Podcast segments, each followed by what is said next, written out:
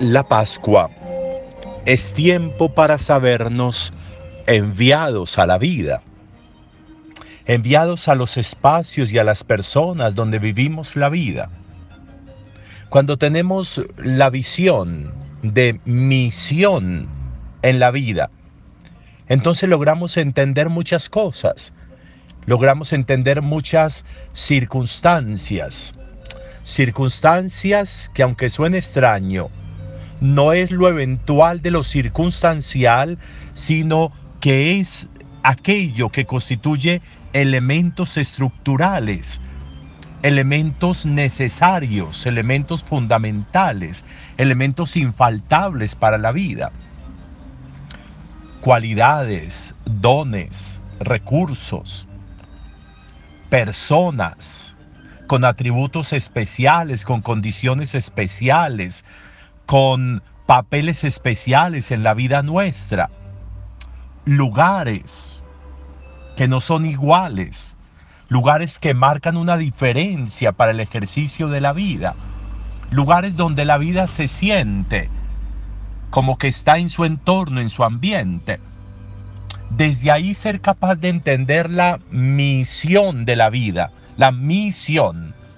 Lograr entender la vida con destinación.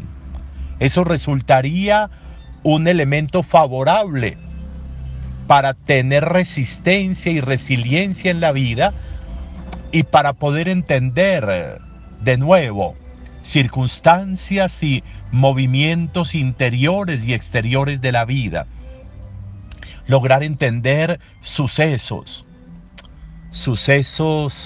que me gusta que pasen, pero también sucesos que a veces me incomodan y puede que me desestabilicen o me muevan el piso. La capacidad de eso, la capacidad de saberme destinado y que por eso pasa esto y esto, saberme destinado y entender que por eso esta persona es así o es asá, saberme destinado y saber que aparecen unos roles para cumplir y unas tareas para desempeñar.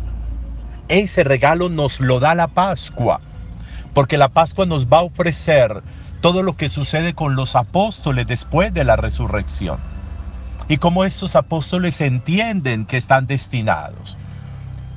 Y lo ven de una manera muy bonita, porque logran ver cómo el Espíritu de Dios, el Espíritu del resucitado está en ellos. Y ese espíritu los conduce, y ese espíritu los mueve, y ese espíritu los pone en lugares concretos.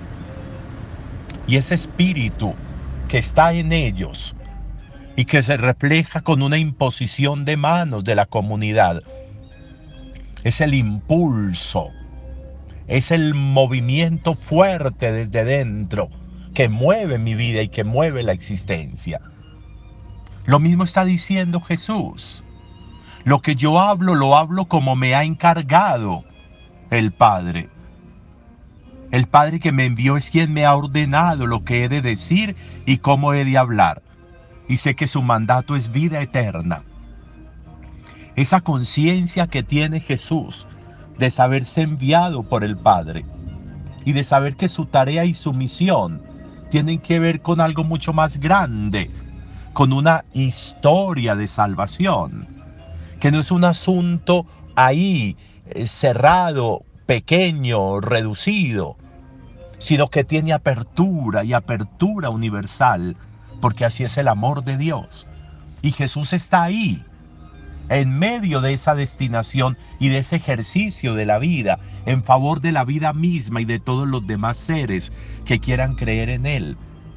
Pero eso mismo sucede con Pablo y con Bernabé en la primera lectura.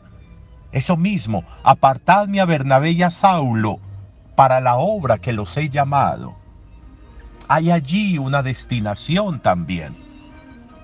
Y cómo ayuna la comunidad y luego les imponen las manos, oran por ellos y los envían. Saberme enviado, saber que el Espíritu de Dios está en mí, saber que Dios ha puesto sus manos sobre mí para destinarme a tareas, a comunidades, a personas, a momentos, a historias esenciales. Una vida sin destinación pierde el norte. Una vida sin saberme enviado pierde el sentido. Una vida sin misión pierde el para qué de la existencia. Una vida sin saber, sin proyecto, sin meta, se convierte en una vida insulsa, una vida que simplemente se pasa, una vida donde no se vive, sino que es un sobreviviente. Una vida que va perdiendo brillo, una vida que se vuelve gris, que se vuelve mate, una vida sin resurgir, sin resaltar, sin aparecer. La vida tiene que aparecer y brillar, la vida tiene que surgir, la vida tiene que verse, la vida en nosotros y la vida a través de nosotros. Qué interesante desde ahí hacer una evaluación hoy o una mirada mejor de nuestra vida, desde la misión, desde el envío, desde el encargo. ¿Para qué me ha enviado Dios? ¿Para qué? ¿Qué me ha encargado mi Dios?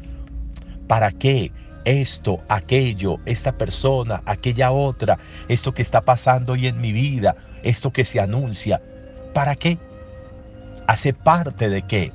¿De qué encargo? ¿De qué misión de mi Dios para mí?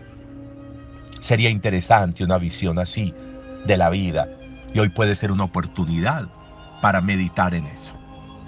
Buen día para todos.